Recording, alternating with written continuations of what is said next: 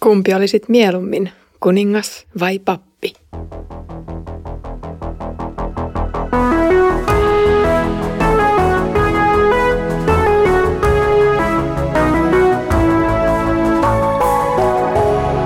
Kirjoitusten pauloissa. Olet jälleen sydämellisesti tervetullut tämänkertaisen Kirjoitusten pauloissa podcastin pariin. Minun nimeni on Iida ja luen kanssasi Pietarin kirjeitä. Olemme nyt ensimmäisen Pietarin kirjeen luvussa kaksi. Viimeksi aloitimme kaksiosaisen kokonaisuuden kulmakiviteeman ympärillä. Tänään on luvassa näkökulmia siihen, millaista on elää yhteydessä Uuden liiton temppelin kulmakiveen Kristukseen ja ennen kaikkea, millainen palvelutehtävä aukeaa tästä näkökulmasta. Luen nyt kolme valikoitua jaetta kulmakivijaksosta, joihin syvennymme tänään. Ja rakentukaa itsekin elävinä kivinä hengelliseksi rakennukseksi, pyhäksi papistoksi, toimittaaksenne hengellisiä uhreja, jotka ovat Jumalalle otollisia Jeesuksen Kristuksen tähden. Mutta te olette valittu suku, kuninkaallinen papisto, pyhä heimo, Jumalan oma kansa määrätty julistamaan hänen suuria tekojaan, joka teidät on pimeydestä kutsunut ihmeelliseen valonsa. Ennen te ette olleet kansa, mutta nyt te olette Jumalan kansa. Ennen te olitte armoa vailla, mutta nyt on Jumala teidät armahtanut. Pietari aloittaa jakson kutsulla tulla elävän kulmakiven luo – jotta jokainen tulija rakentuisi itsekin elävänä kivenä. Elävät kivet on kutsuttu palvelemaan Uuden liiton temppelissä hengellisillä tehtävillä. Pysähdytään ensin temppeliteeman äärelle. Vanhassa testamentissa Jumala antoi ensin Moosekselle ohjeen rakentaa ilmestysmaja ja myöhemmin Daavidille ja Salomolle ensimmäistä temppeliä varten. Temppelin tuhouduttua pakkosiirron myötä – se rakennettiin muun muassa Hesekielin ja Sakarian saamien rohkaisun sanojen myötä uudelleen. Mutta miksi temppeli piti rakentaa? Onhan Jumala sanonut, ettei hän asu ihmiskäsin tehdyssä rakennelmassa, vaan ennen kaikkea kansansa keskellä. Ajattelen, että ihminen on luonnostaan konkretiaa, eli käsin kosketeltavaa ja aistein havaittavaa tarvitseva. Kun on konkreettinen paikka, totuttu tapa ja yhdessä sovittu ajankohta, on helpompi riippua kiinni Jumalan lupauksissa ja läsnäoloissa. Tästä syystä kansa sai vanhassa liitossa tietyn maantieteellisen paikan, jossa Jumalaa päästiin varmasti kohtaamaan. Joskin lukemattomat vanhan testamentin kertomukset osoittavat myös, että Jumalaa voitiin rukoilla ihan missä tahansa. Temppelillä oli kuitenkin yksi erityinen käyttötarkoitus. Siellä toimitettiin uhreja ihmisten syntien takia. Anteeksiantamus ei ole oikeudenmukaisen Jumalan mukaan mahdollista ilman rangaistusta. Ja mitä suurempi rikos, sitä suurempi rangaistus. Suurin mahdollinen rike on Jumalan lain vastustaminen, ja sitä kutsutaan raamatussa nimellä synti. Maailmankaikkeuden luojan vastustamisesta seuraa rangaistuksena kuolema, ja siksi synnin takia olisi kuoltava. Jumala katsoi kuitenkin parhaaksi antaa ihmiselle mahdollisuuden katua ja aloittaa alusta, ja sitten heti ensimmäisestä synnistä ei joutunut vastaamaan omalla hengellä, vaan Jumala antoi idean sijaiskärsijästä. Kun viaton uhrieläin kuoli jonkun synnin takia, tämä sai uuden alun – Näille uhreille Jumala osoitti paikaksi temppelin Jerusalemissa.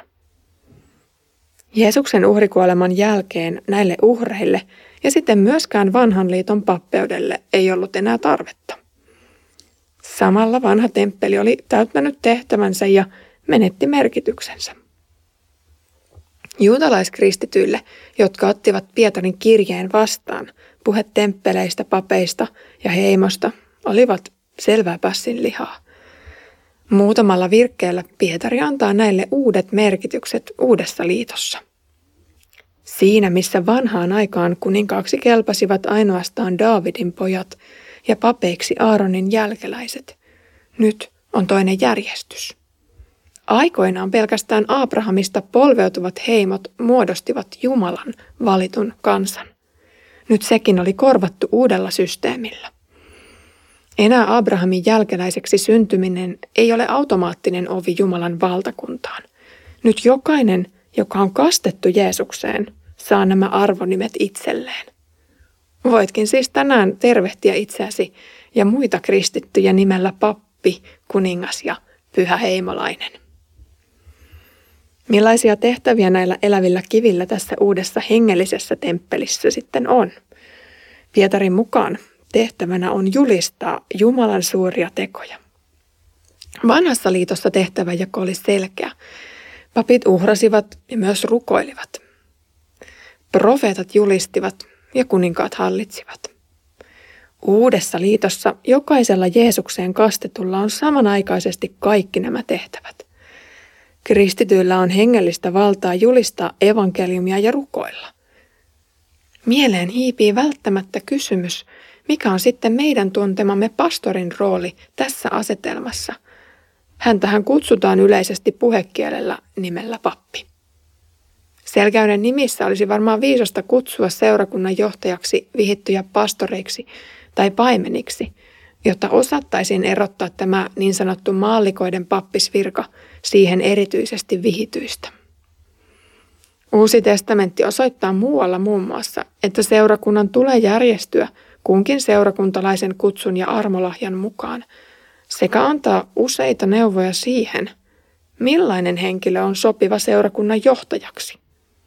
Johtajat kun ovat vastuussa esimerkiksi seurakunnan pysymisestä evankeliumissa ja usein myös monista käytännön asioista. Julkinen saarnavirka on siis Jumalan asettama, eikä tämä yleinen pappeus sulje sitä millään tapaa pois. Vanhan liiton temppeli oli fyysinen rakennus tietyssä maantieteellisessä paikassa. Siellä palvelivat tiettyyn valittuun sukuun kuuluvat – se oli olemassa tiettyä tarkoitusta varten, ja sen papit hoitivat tehtävänsä, koska se oli heidän velvollisuutensa. Uudessa liitossa temppeli ei ole sidottu mihinkään tiettyyn paikkaan, vaan toteutuu ennen kaikkea hengellisesti, kun pyhä henki yhdistää uskovat toisiinsa. Nämä elävät kivet tosin palvelevat toisiaan rakkaudella ja julistavat korvin kuultavia sanoja kaikille – jotka vain viitsivät kuulla niitä. Molempia yhdistää tarkoituksenmukaisuus. Molemmat ovat olemassa Jumalan tahdosta. Molemmilla on myöskin oma suunnitelmansa.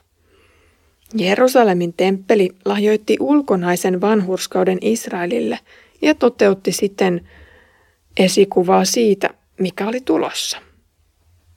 Mutta Uuden liiton temppeli se tuokin kokonaisvaltaisen ilon ja rauhan ja rakkauden pyhässä hengessä sekä täyden ja lopullisen vapauden synnistä Kristuksessa.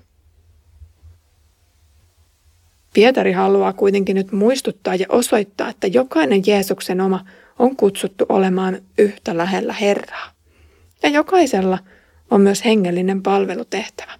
Mielestäni on rohkaisevaa ajatella, että meidät kaikki on vihitty evankeliumin julistajan virkaan omilla lahjoillamme ja kutsumuksillamme. Äidit saavat kertoa Jumalan hyvistä teoista lapsilleen ottamalla heidät syliinsä. Naapurit toisilleen haravoimalla toisen puolesta ja työssä käyvät työkavereilleen keittämällä kahvit aamulla ensimmäiseksi toimistolle tullessaan. Jumala toimii paitsi tiettyjen kivisten seinien ja byrokraattisten rakennelmien keskellä, mutta ennen kaikkea hän elää ja vaikuttaa omiensa keskellä ja heidän kauttansa.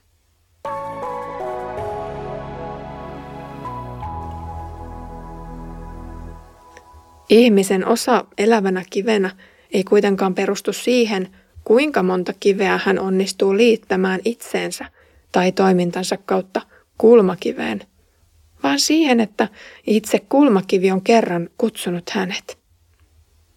Hän on nimittäin kutsunut jokaisen omansa pimeydestä valoon ja siten armonsa sisäpiiriin. Kiitos kun kuuntelit tämänkertaisen jakson kirjoitusten pauloissa podcastista. Olemme saaneet hienon kutsun ja tehtävän Jumalan valtakunnassa. Sinä olet Jeesuksessa pappi ja kuningas, ja siis täysi Jumalan valtakunnan kansalainen sen kaikilla oikeuksilla.